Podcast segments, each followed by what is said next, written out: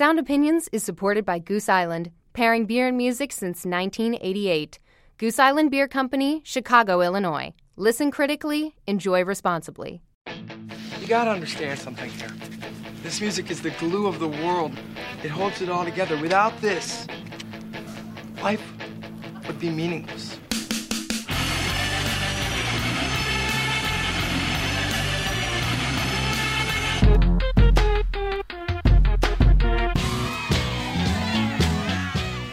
So crazy about? It's just music.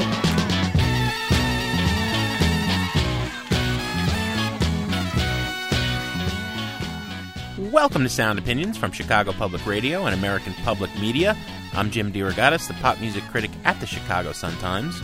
And I'm Greg Kot. I write about rock and roll for the Chicago Tribune. Today on the world's only rock and roll talk show, Jim and I are going to welcome Calexico, a band that fuses world music with rock and roll. Plus, Greg and I will review the new albums from two rock giants, ACDC and Bob Dylan. You're listening to Sound Opinions, and time now for some music news.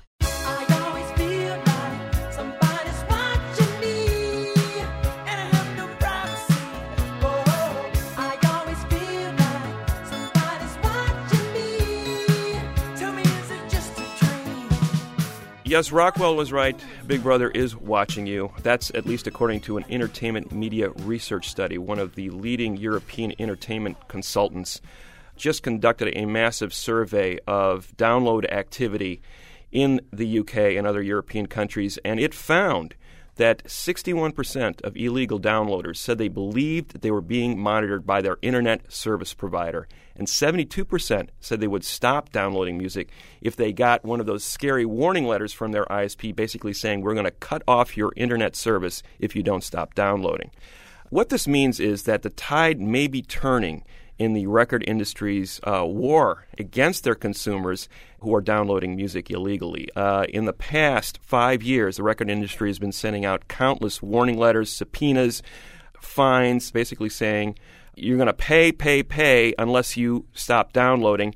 Uh, consumers have been paying to the tune of three to five thousand dollars if they get caught, but the vast majority of people are totally ignoring the record industry's warning letters and, and continuing to download at a pace of twenty to one illegal downloads to legal downloads.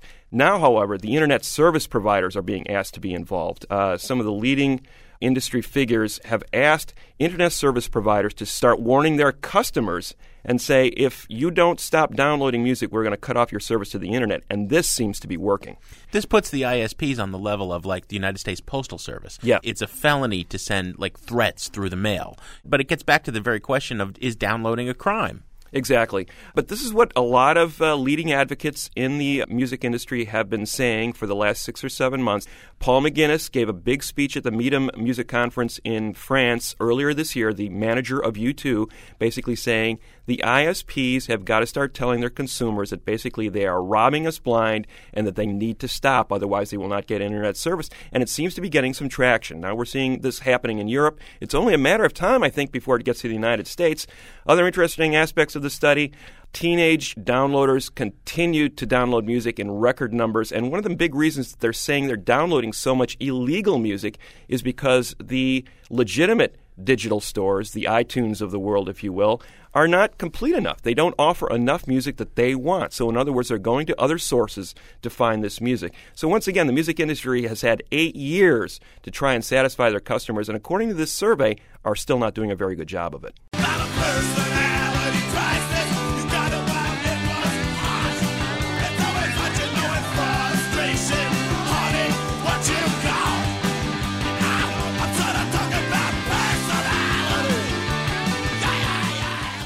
Greg, I have another story about another study out of the UK, which is of particular interest to us. The cliche is you are what you eat. Well, in our world at Sound Opinions, you are what you listen to. We know you by the music you love most. Now we have a scientific study from Heriot-Watt University in Edinburgh. Professor Adrian North is in the psychology department there, and he did this extensive study of 36,000 people from around the world collating the kind of music they love most with certain personality traits, kind of making science out of, you know, if you're a death metal fan, you're this kind of person. Well, we thought it would be fascinating to uh, get some insight on this from Professor North. Welcome to the show, Professor. Thanks very much. Why don't we start with you t- explaining this study to us? What was the goal going in, and what have you gotten so far in your research? Sure. I mean, we already know, of course, it, it, it's common sense that everybody uses music in some way to define themselves. You only have to look at kind of, you know, kind of young kids who go around wearing lots of kind of black clothes and eyeliner, for instance, or, or a variety of other kind of clothing styles, if you like, to, you know, to, to see that uh, a great many people, to some extent, define themselves through music. So what we wanted to do in this research was just to look and see specifically how does music relate to, to how you feel about yourself, and particularly how does it relate to your, your personality. We asked people to visit a website where, first of all, they just rated how much they liked each of 104 different musical styles, which we picked from right the way around the world. And then people did a fairly short personality test for us, which is called the Big Five, which gives you a, score for each person in terms of the extent to which they're creative, hardworking, outgoing, gentle, and also at ease with themselves.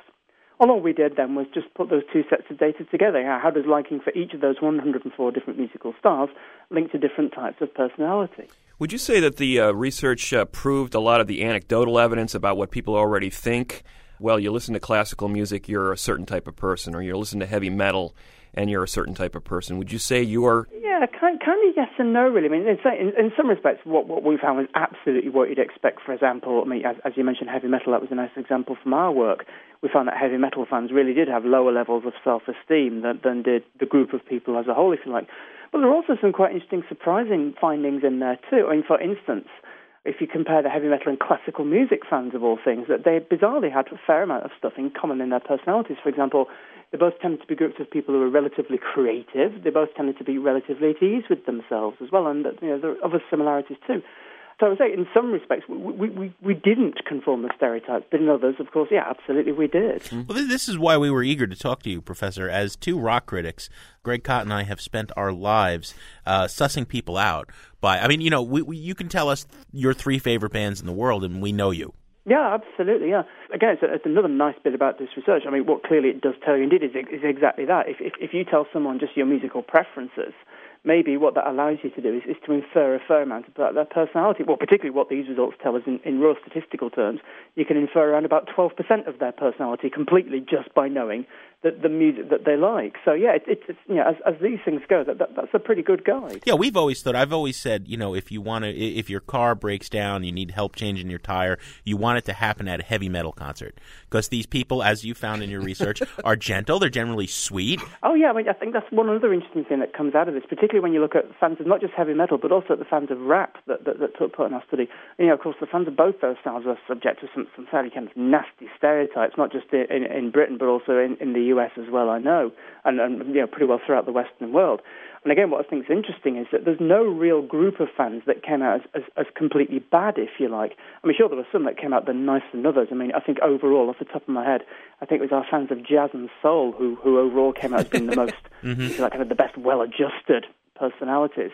But like I say, you know, you know, fans of uh, fans of rap and fans of heavy metal had, had plenty to recommend themselves. For example, our fans of um, heavy metal, off, off the top of my head, came out as being relatively outgoing relative to most groups of people. They came out as being, generally speaking, quite gentle people as well. So it's this stereotype that we often have of fans of rock and rap as being these kind of raucous types just, just really doesn't hold water. Professor, one of the challenges that, that Greg and I have had in our view of the world based entirely on music is that uh, one thing we're seeing with Generation Y, largest group of, of teenagers in, in history in America since the, their parents, the baby boomers, is this increasing thing. You know, Greg and I will go talk to a high school class and we'll say, well, what do you guys listen to? And they say, and we hate this, everything. Yeah. And by that, they do not mean they are voracious listeners. They mean they copy whatever's on their friend's iPod, and they're not increasingly not defining themselves with the music they love. I wouldn't say so much people aren't defining themselves with the music they love, but I would say that these groups are based on much more kind of eclectic mixes of music, where it's much harder these days to identify kind of common musical characteristics that link them all together. But there's still kind of a strong subculture that's in there. A good example of that is the rise of the emo subculture.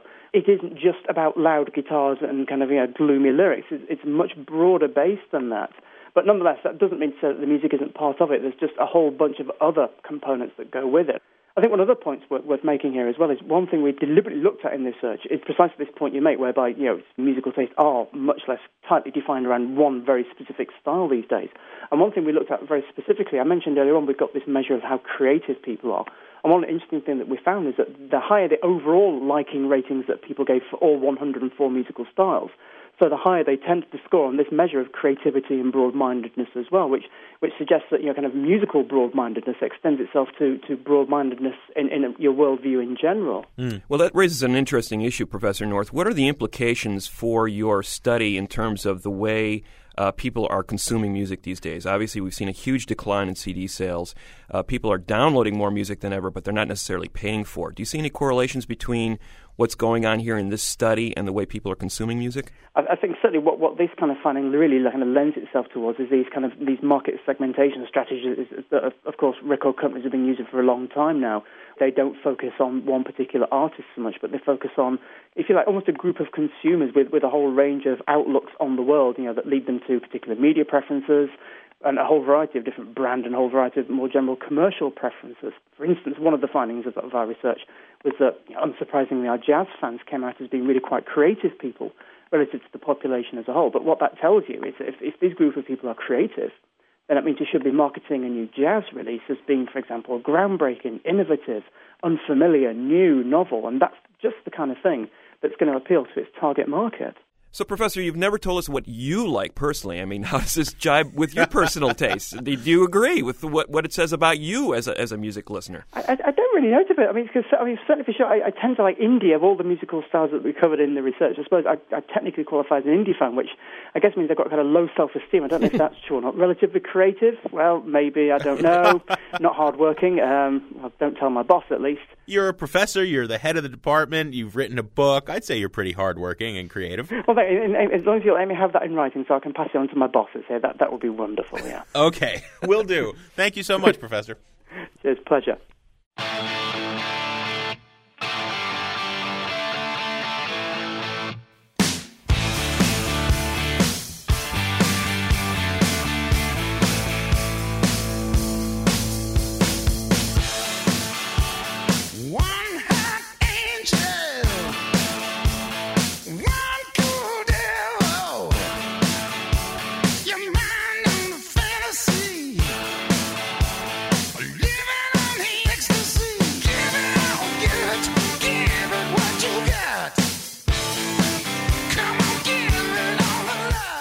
That could only be one band. That is the immortal ACDC with those same chords, played again the same, way drum beat. Yeah. as they have for 33 years. Uh, since 1975, ACDC, originally out of Australia, now with band members spread across three continents, has made uh, records and has been selling lots of them. 200 million worldwide. You know, many people may not believe that, but 200 million records, that is a staggering number of records, including 42 million copies alone of their biggest seller, Back in Black, their 1980 release. Now they've got a new album out. It's called Black Ice. It's going to be uh, available exclusively at Walmart stores. They are following in the footsteps, improbably enough, of the Eagles, whose Long Road of, Out of Eden was also only available out of Walmart. A double disc that sold 3.5 million copies. Nobody's buying CDs anymore. Well, the Eagles proved them wrong, and now ACDC is saying, I think our fans are going to follow suit. They still buy our CDs. ACDC is one of the few bands out there that has actually taken a stand and said, We're not going to make available any digital downloads of this record. We are not going to sell individual tracks on iTunes, and, and you can only get it at Walmart, and you can only buy it as a CD. One thing we need to point out about this band Angus and Malcolm Young, uh, the guitar players in this band, have been doing it together for 33 years, as we said, and this is one of the classic hard rock bands of all time. We're going to be back with a review of Black Ice in a minute, but let's play a song from it first. It's called Spoilin' for a Fight by ACDC on Sound Opinions.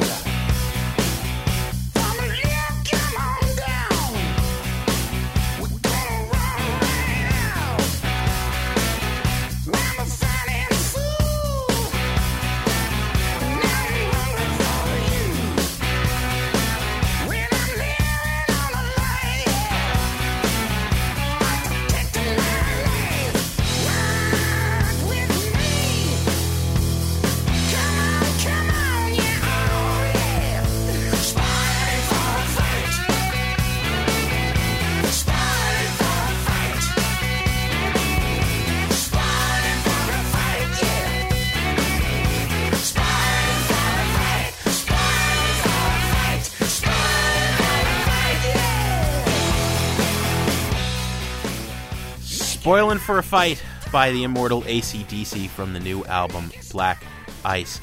Greg, I only made the argument last week on the show when we were talking about Oasis that when a band is so devoted to a formula, I just don't see the point after a while of buying a new album when it's exactly like the last one. There are two exceptions, I think, really high on the list the Ramones and ACDC, because the formula is so simple and brilliant. I just can't get enough of it. It's like having too much beer in the fridge. There is no such thing. You know what I mean? How can you have too much beer in your refrigerator? You can't. You can't have too much ACDC in your collection. It hardly even matters that there are no fewer than four songs on this record about rock and roll. There's a rock and roll train. There's a rock and roll dream. There's rocking all the way, and of course, there's the girl. She likes rock and roll. It's it's stupid. It's about booze. It's about sex. Yeah. and that's fine. I love it to pieces.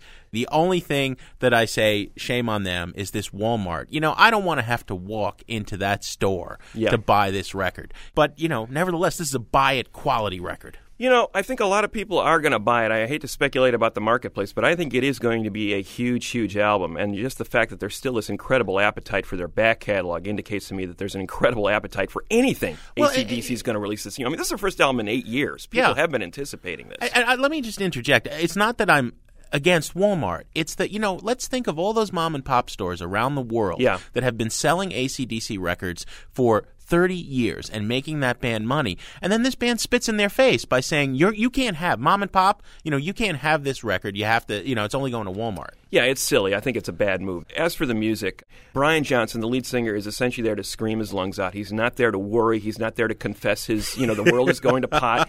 He's, he's not there to think. I mean, this is basically a sound, and it, it is a great sound. What Brendan O'Brien, the producer, has gotten back to is that Robert John Mutt Lang sound of the late 70s, early 80s, when Lang was producing Back in Black and Highway to Hell. Yeah. He was cleaning up the sound where there was a, this great separation between the instruments. There was a lot of space around them. And that's what Brendan O'Brien has gotten back to. He is not reinventing ACDC in any way. There's a touch of strings on one song, and that's enough to make ACDC fans faint. They're going to go, oh my God, there's something different about that song. But otherwise, this is basically a 1980 vintage ACDC record. Phil Rudd and Cliff Williams, nobody knows who they are. They've been in this band forever, but what a great rhythm section on top of Malcolm Young's rhythm guitar. The only thing I would fault this record for Highway to Hell and Back in Black, they were 10 songs, about 40 minutes each. Yeah. What we have here is about 15 songs in 55 minutes.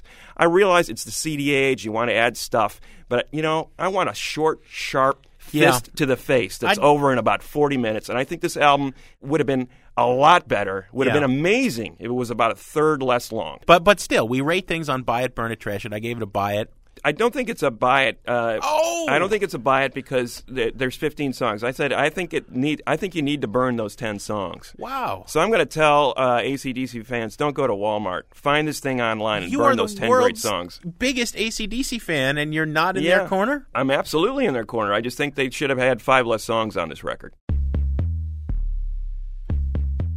So that's a buy it from me and a burn it from Greg on ACDC. Up next on Sound Opinions, we sit down with the band Calexico, and later on we'll review the latest in Bob Dylan's bootleg series. That's in a minute from Sound Opinions on Chicago Public Radio and American Public Media.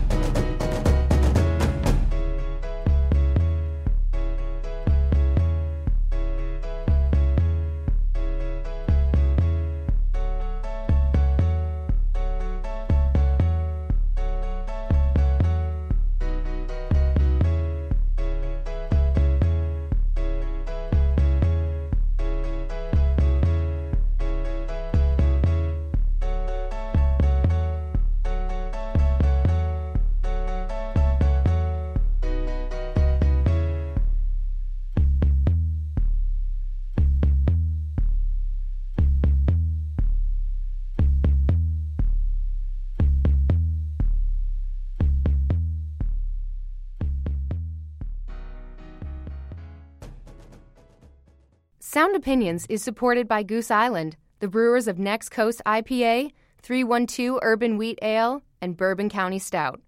Pairing beer and music since 1988, they believe it's always best to listen critically and enjoy responsibly. Goose Island Beer Company, Chicago, Illinois.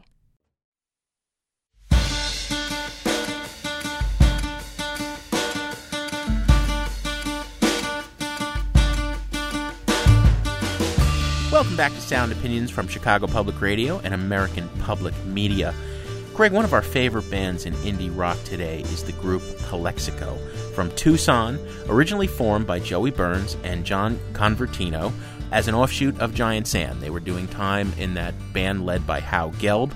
I think they've become one of the, the premier bands of Southwest Americana, mixing rock and roll and American roots music jazz, Ennio Morricone's spaghetti western soundtracks. They are one of the most ambitious groups on the scene today. We spent some time in the Jim and Kay Mabie studio with Calexico, band members Joey Burns, John Convertino, Paul Niehaus, Jacob Valenzuela, Martin Wenk, and Volker Zander. Hi, guys. Thanks for coming in. Well, thanks for having us here. It's great to be here. Sixth studio album just out on Chicago's uh, Quarter Stick Records, Carried to Dust. Why don't we start with this is being positioned as kind of a return to form after the more kind of pop accessible rock sound of the last record. Was there a goal going into the studio to make this one? Uh, not really. There was. This is Joey, by the way. Hi. There was really no goal, just to try to come up with some good songs, and to kind of go back to the way uh, we've done things in the past, where we just start off with John Convertino on the drums and myself on guitar, and 20 years you guys have been working. it's been a while. Yeah. So we just kind of write and record at the same time. We don't rehearse. It's a little different though in the sense that this this current sextet that we're here with in the studio has kind of gelled into like the most permanent lineup of the long history of Calexico. for about 10, 10 years. Yeah. Yeah. Yep. So it's been good, and uh, I think it, the goal was just to get some real basic recordings. You know, just to to record at Wavelab, which we've done on on all the previous records, and also to have Craig Schumacher of Wavelab mix the record. And I think his mixing probably is that familiarity that, that some of the the fans have come to know and love. Is that a sound you could get anywhere else besides that studio in Arizona? I'm sure we could if we had uh, Craig and his wacky sensibilities. be, be easy. There does seem to be a sound that comes out of that studio. We were talking to Neko Case uh, Mhm. a year or two ago about Yeah. recording there, and she's uh, pretty smitten with that place as well. It's laid back. It's it's pretty comfortable. You can kick your shoes up on the furniture, and you can bring your dogs in, and they can pee on the floor, eat the cables, and they don't mind. Uh, Joey, you and John, this partnership really started uh, around 1990. Mhm. Uh, you you started out as kind of a rhythm section. I kind of looked at you guys as a kind of an indie rock mini version of Booker T and the MGs or something like that, playing Sly a lot and of Robbie, maybe, yeah. sessions and things like Those that. Those are nice compliments. Thank you very much, guys. Um, yeah, John and I met through a mutual friend in L.A., and we were playing with Howe Gelb of Giant Sand for John probably 13 years, and me for about 10 years. And started off playing in L.A. and then touring around, you know, Europe and, and the States, and then everybody kind of gradually migrated to Tucson, which is a very laid-back small town, and it's been going well. How did it, it evolve from rhythm section into songwriting? It involved, I think, uh, collecting old instruments. John uh, loves old accordions, marimbas, old drums, and we just started stockpiling them. We go to the Chicago Music Store downtown Tucson and rescue a few of these kind of beaten and broken and dusty instruments and repair them, bring them back to life. It was called the Chicago Music Store, but it's downtown Tucson. That's right. that makes no sense, but okay. So just adding these instruments to your personal collection that sort of inspired the songwriting. It did. It did indeed. Each uh, instrument kind of brings in its own flair and, and flavor and character. And, you know, not that we're really experts at all these instruments. I played some cello in high school. Um, I wound up buying a mandolin and, you know, just kind of tinkering on these instruments and adding little textures here and there on some of the early recordings. And it wasn't until 98 when we recorded The Black Light where we brought in musicians that played violin and trumpet and pedal steel that really kind of brought forth this bigger ensemble. Well, before we continue with the conversation, uh, why don't we get a song from Calexico? What are you guys going to play? I guess we'll start off with Two Silver Trees. One,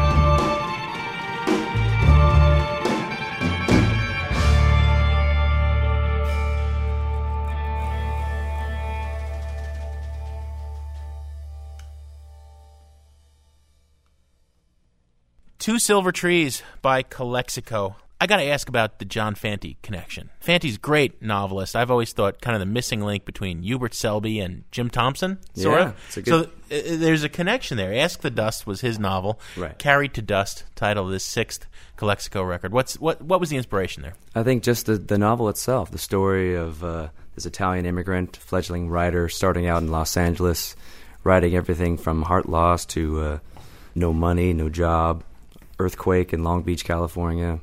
His true love runs off with another writer out to the California desert of Joshua Tree. And uh, through all this, there's some there's some resolve, there's some moral here at work. And this is like in your head. Is this the ideal soundtrack to that ordeal?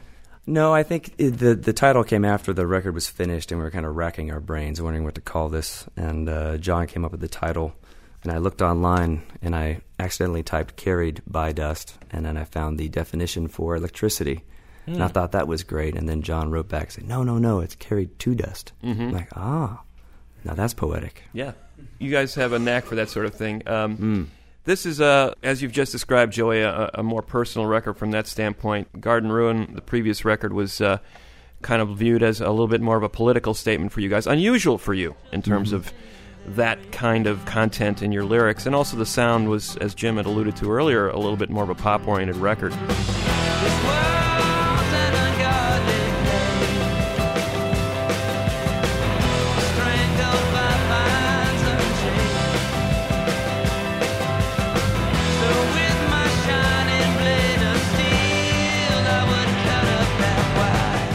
It is sort of the record that probably Calexico fans gravitate toward when it's it, it's sort of an us against them kind of thing. It's like the it's the love it or hate it Calexico record. How do you view it now? I think that's a good. I think that's a great sign. You know, it's. I mean, for a long time, a lot of our records, people just kind of they found something in there that, that either their grandparents or their parents or their kids liked, and I think we just kind of wanted to shake uh, the definition of what our band was or could be at that time, and there was a lot of frustration. I think just globally and nationally here at home, and I think we were all feeling it artis- artistically, and it kind of wound up balled up into this record called Garden Ruin, which I like a lot, and I think a lot of people that maybe were on the fence about our band liked it, and then those that didn't didn't.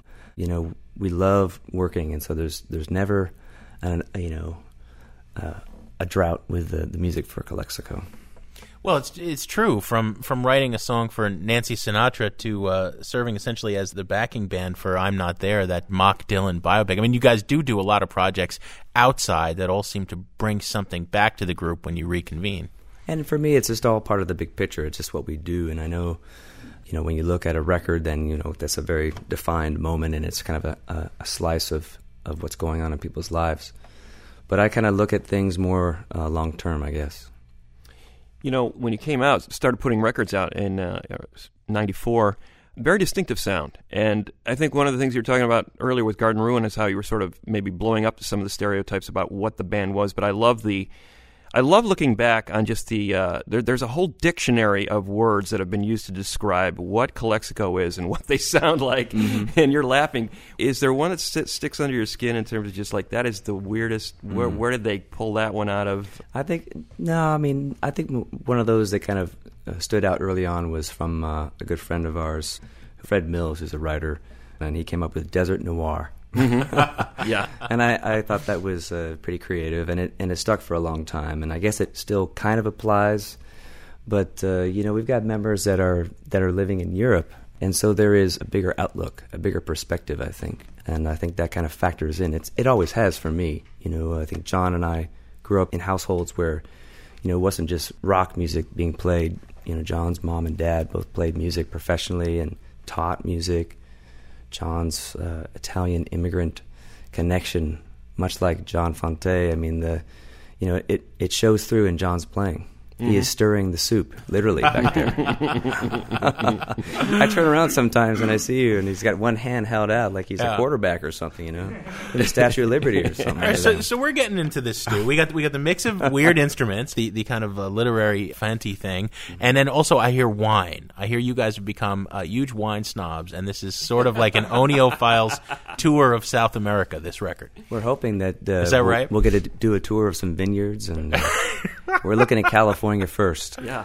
we love uh, we love the wine, and uh, we love the food, and that's that's one of the uh, the perks, I guess, of touring so Yeah. much. And uh, you know, there's always going to be packaged sandwiches backstage for you, but uh, it's nice to kind of get out and explore, and I think that kind of goes with the territory, and and I, I think most certainly everybody, especially uh, Volker and Martin here, you know, they they have nice tastes, you know, Yeah. Wine snobs. Equal opportunity Who wine told drinker. you? Yeah. Did Neko tell you? Why don't we uh, Why don't we have another song? All right. This song has nothing to do with wine. But if you drink too much, you probably wind up where this character winds up. This is the news about William. You guys ready?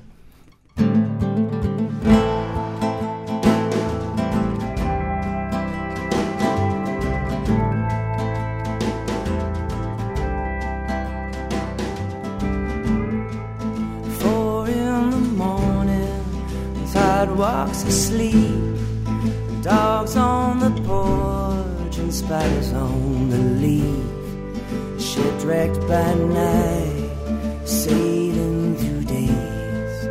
Nobody noticed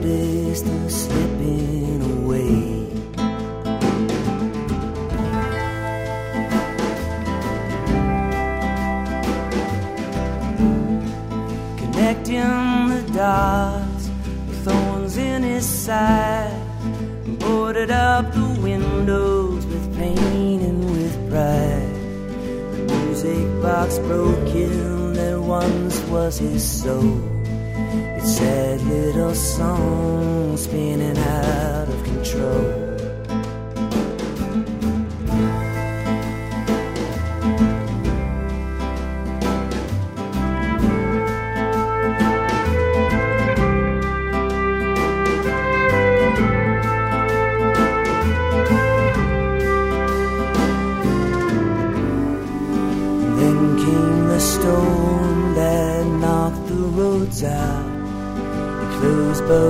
Eyes and pointed straight south. The second line drums marched into the sea, while the clouds overhead cried mutiny. They parted for Kathy and her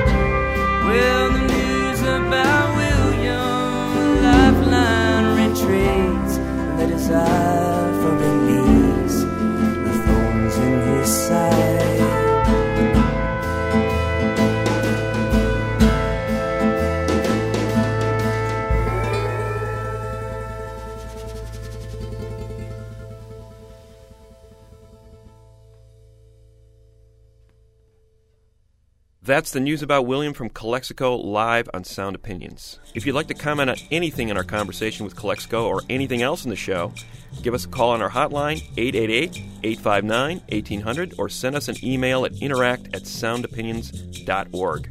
We're going to be back after a short break on Sound Opinions from Chicago Public Radio and American Public Media with more of Calexico, and later on, Jim and I are going to rate the new Bob Dylan record.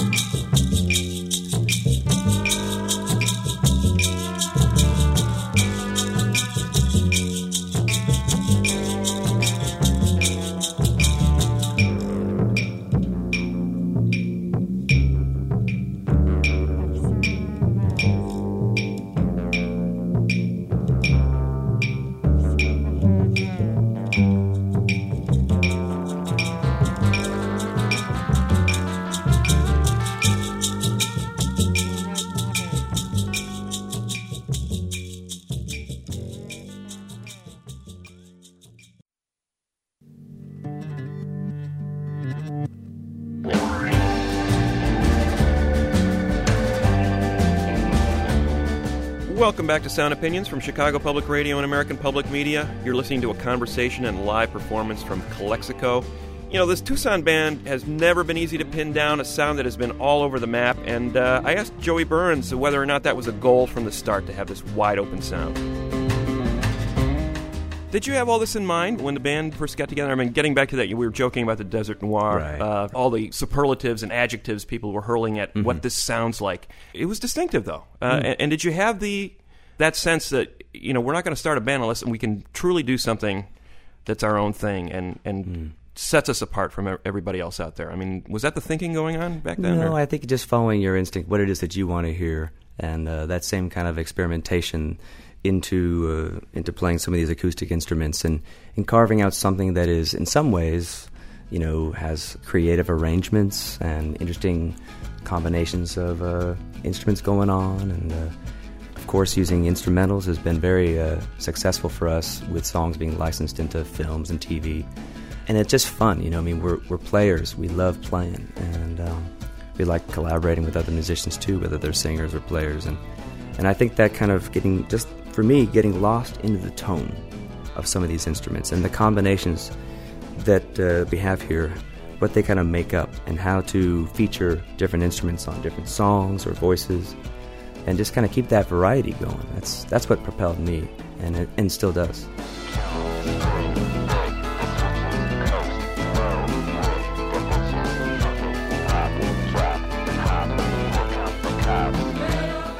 So when you're writing the songs, Mm-hmm. uh, are you envisioning that sound in your head as well? I mean, I assume you're writing on fairly. I mean, you're writing on an acoustic guitar, let's say, Right, for whatever. the most part, yeah. And you hear the the rest of that orchestration and, and texture in your head when you're when you're writing the song. I hear mostly mood and melody. That Mm-hmm. kind of gets me going first, and then, you know, for me, I, I love putting more and more overdubs on top. And John's like, "Remember that first rough mix when it was just guitar and drums and and no bass and just you know."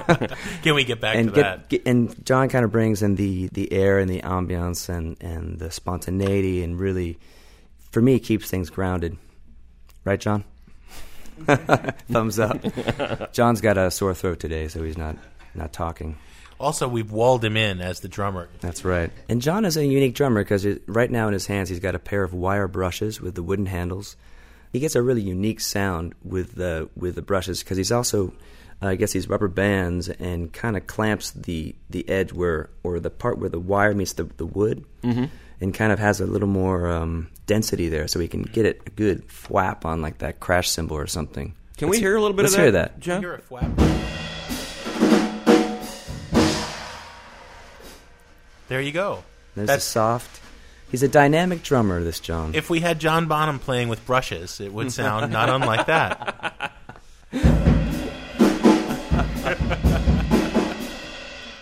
There you want some bottom? I'll give you There's some your bottom. new direction right Yeah, there. there 2009. the next Calexico record, the template has been set. Why don't you give us another tune? What do you? Sure. I was thinking we would do a song that Jacob here wrote, and um, and it's sung in Spanish. It's called Inspiración. Well, are the horns? Are do, are we right to call them mariachi, or is that Uh, not wrong? on this song. You can't. Yeah. You'll get you'll get taxed. Okay. You'll get a parking ticket. Yeah. Okay. You're in big trouble if you do that. And um, uh, no, this is more Cuban style, Afro-Cuban style, by way of uh, South Tucson. So you guys ready? Yeah. All right, here we go.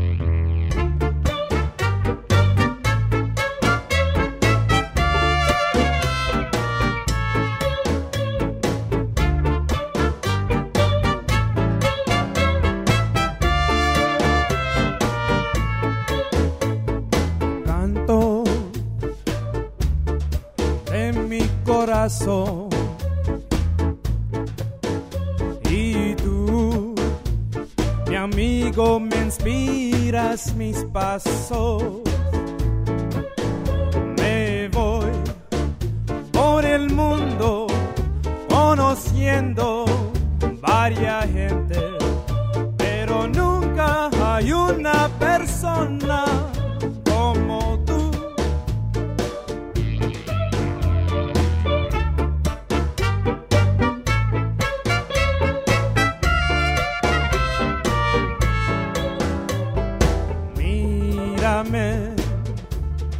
Ya estoy aquí. Si pudieras mirarme, ¿qué pensarás de mí? Pero hoy es muy tarde para decirte que soy cambiado. Me puede, me duele que ya no estás aquí.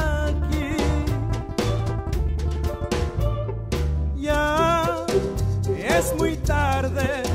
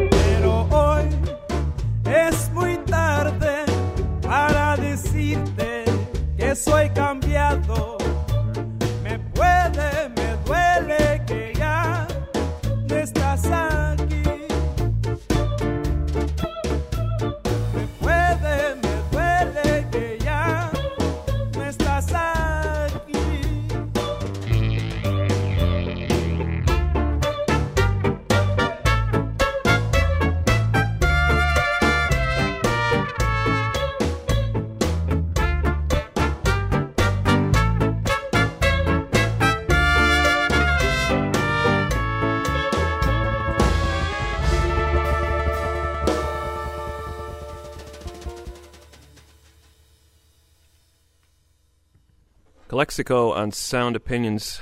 Beautiful stuff from the uh, Carried to Dust record. We want to say thanks to uh, all the members of Calexico uh, Joey Burns, John Convertino, Paul Niehaus, Jacob Valenzuela, Martin Wenk, and Volker Zander for being here today. Thanks, guys, for coming in. Thank you.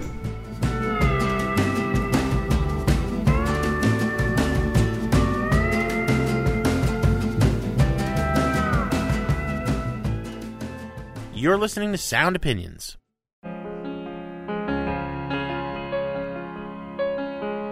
Fat man looking at a shining steel. Thin man looking at his last meal. Holler man looking in a cotton field for dignity.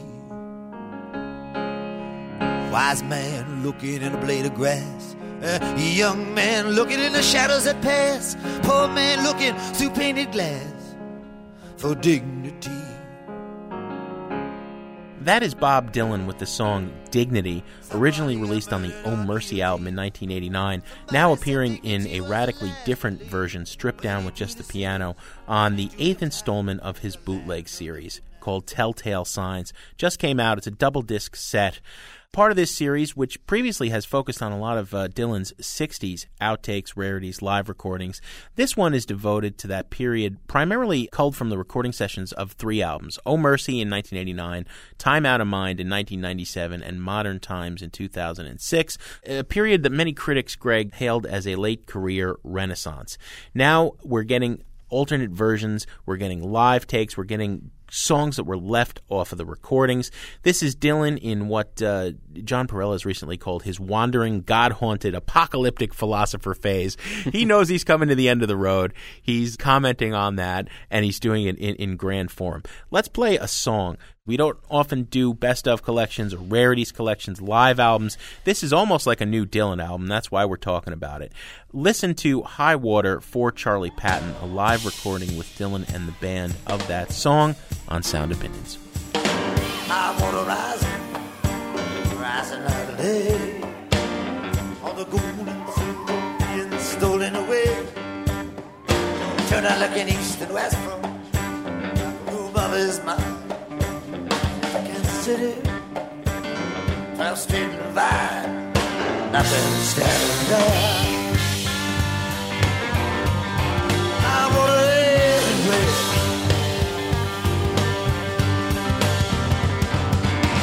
I wanna ride it.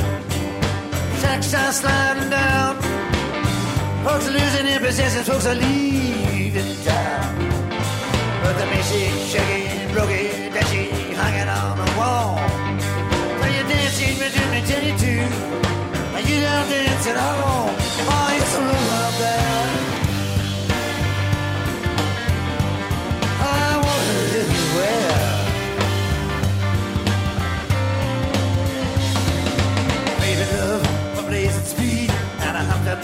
that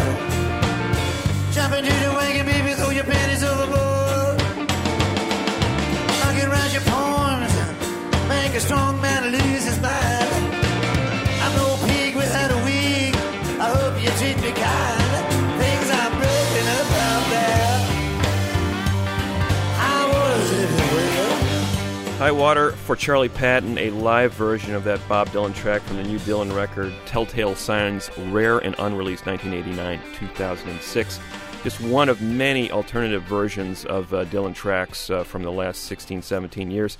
As you said, Jim, a uh, an important period in Dylan's career. Uh, one of the few artists that can be said to be having a, a renaissance of this magnitude, where the records that he's been making in, in the last decade plus have been compared very favorably to his greatest work from the 60s, Mhm. and, and with good reason. This presents the alternative to those records in a lot of ways. It's fascinating. The material is that rich and that good that to hear these alternative versions makes this a new Dylan record for me in many Yeah, ways. yeah. It's, it's like hearing that 90s period when he was coming back in a new light. Particularly strong, I think, are those live tracks. You, you mentioned the, the power of that version of High Water for Charlie Patton, which I think blows away the studio version, which wasn't bad, from the Love and Theft record. But, but Uh, he had that great band that he was touring with and really exploding guitars on stage night after night, and yet he wasn't making those studio records with that group.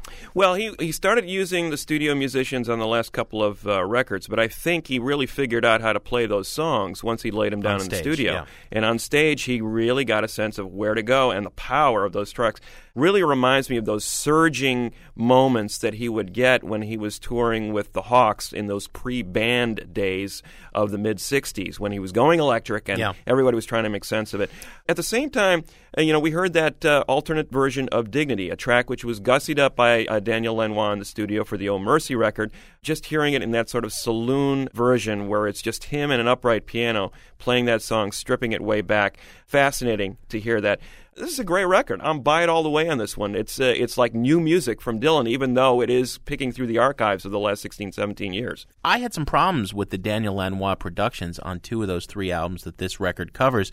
You know, it was kind of this swamp bog, and and Dylan strips all of that away. It's either him and the voice and the piano, or him and the voice and the acoustic guitar or harmonica. I prefer these versions in a lot of ways. Those records weren't bad. I didn't I didn't necessarily think they were the runaway brilliant masterpieces that some critics hailed. The point is, at age 67, Dylan is still having fun. You can hear, even as he plays, that I'm about to die, I'm the old man at the end of the road, I have all this wisdom to share, kids. Even as he's playing that heavy philosopher role, he's winking, he's smiling. You can hear that on these versions where you can't necessarily hear that on the studio albums. We rate things buy it, burn it, trash it on our sound opinion scale. Absolutely a buy it album, a double buy it for Bob Dylan. What do we have next week on the show, Greg? Next week, Jim, we're going to get the uh, lab coats out of the closet. We are going to become the rock doctors once again and help a needy music patient find some great new music. We have some thank yous to say, Mr. Kot. Calexico was recorded by Mary Gaffney and Sarah Toulouse. Our ace production team is, as always, Todd Bachman, Jason Saldanha, and Robin Linn. And our fearless leader, our executive producer, Torey Southside Malatia. You know, we tried to put his personality into Dr. North's scale, and it just blew up the chart. I don't know what that meant.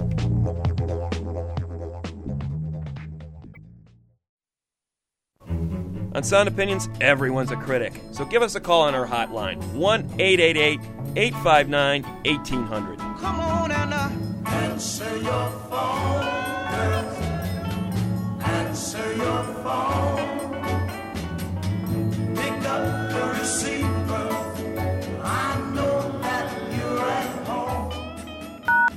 New messages. Hi, this is Zach from Chicago, and I have a comment about the uh, James Bond theme songs. The uh, three songs that were done by John Barry, which were two by Shirley, sung by Shirley Bassey and one by Nancy Sinatra. Obviously, those two by Shirley Bassey are great. The one by Nancy Sinatra did not precede Goldfinger, though. Goldfinger came out in '64, and You Only Live Twice was after that. You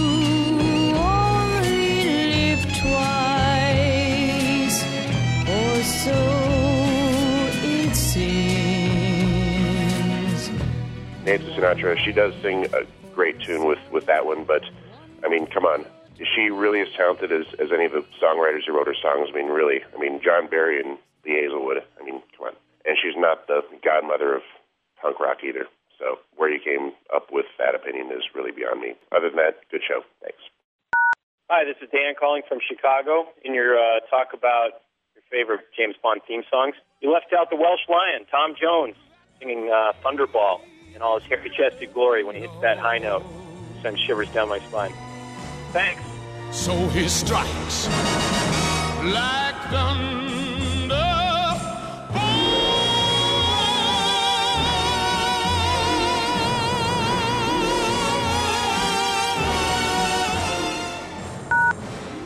This is Angela Sims from South Side of Chicago.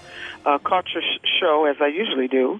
Uh, caught this last one, um, psychedelic soul. It was outstanding. The research and your history that you guys did was really great. I've been around for most of that history, and it was wonderful to have someone acknowledge all the guys who have contributed to this and descendants of it, and it was absolutely great. I had my 16 year old listening so she could get a good understanding of how hip hop came into be and, you know, the influences. Outstanding show. Thank you so much. Bye bye. Six. Hi, this is uh, Richard Wagle. Uh, just commenting on the psychedelic soul. I don't know if it's sacrilegious, but for me, the first I think, real psychedelic soul I encountered was the Pinball song on Sesame Street. So 1, 2, 3, 4, 5, 6, 7, 8, 9, 10, 11, 12. I think the Pointer Sisters uh, sang it, but the visuals were definitely psychedelic, and it had uh, that sort of funk jazz rhythm to it. And it's probably that song that sent me out to buy all those funkadelic albums and uh, 70s funk compilations that I, I can't get enough of these days. So that's my personal origin of uh, psychedelic soul. So I thought I'd share it with you. Love the show. Bye.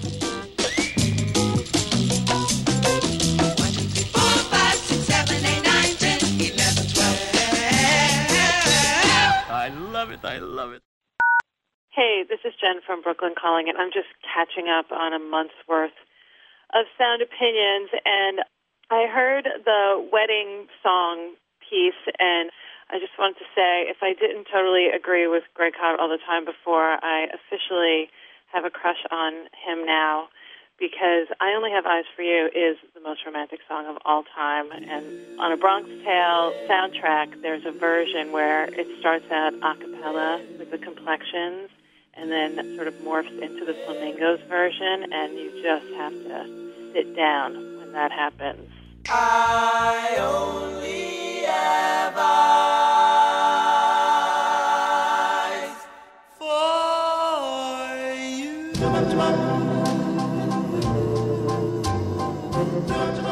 Jim, I don't know what's going on with you. I think you really need medical attention. I mean, the banana smoothie thing was just was scary, and maybe it's a symptom of enoitis or something. Anyway, take care, Jen. Bye.